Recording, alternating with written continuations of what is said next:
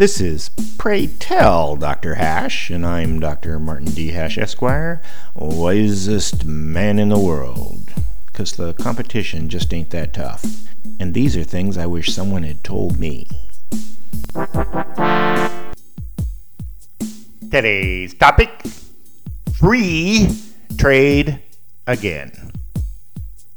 Free trade is essentially the exploitation of destitute labor in other countries, only to impoverish our own, for the benefit of a small nouveau aristocracy. Worse, it cedes our national sovereignty to international courts, trade tribunals, and military pacts, which is extremely anti democratic and certainly not in the best interests of our nation's citizens, violating the very essence of liberty.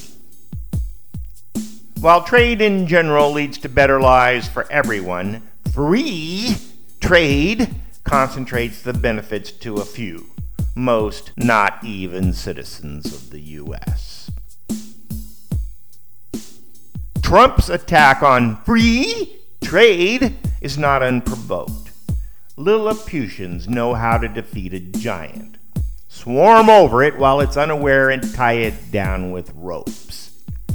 That's what NAFTA, WTO, and the proposed TPP did. When those agreements were made, the U.S. invariably took a subservient position, and the supposedly unbiased special trade courts found against the U.S. over 90% of the time. Other presidents said they were going to do something about the exploitation of the U.S., but they never did anything. Why? Because the weapon is tariffs and gall enough to take on the whole world. Until Trump, there wasn't a president willing to take that political hit.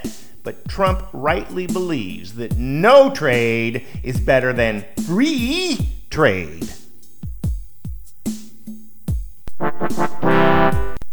For more, see my website at martinhash.com.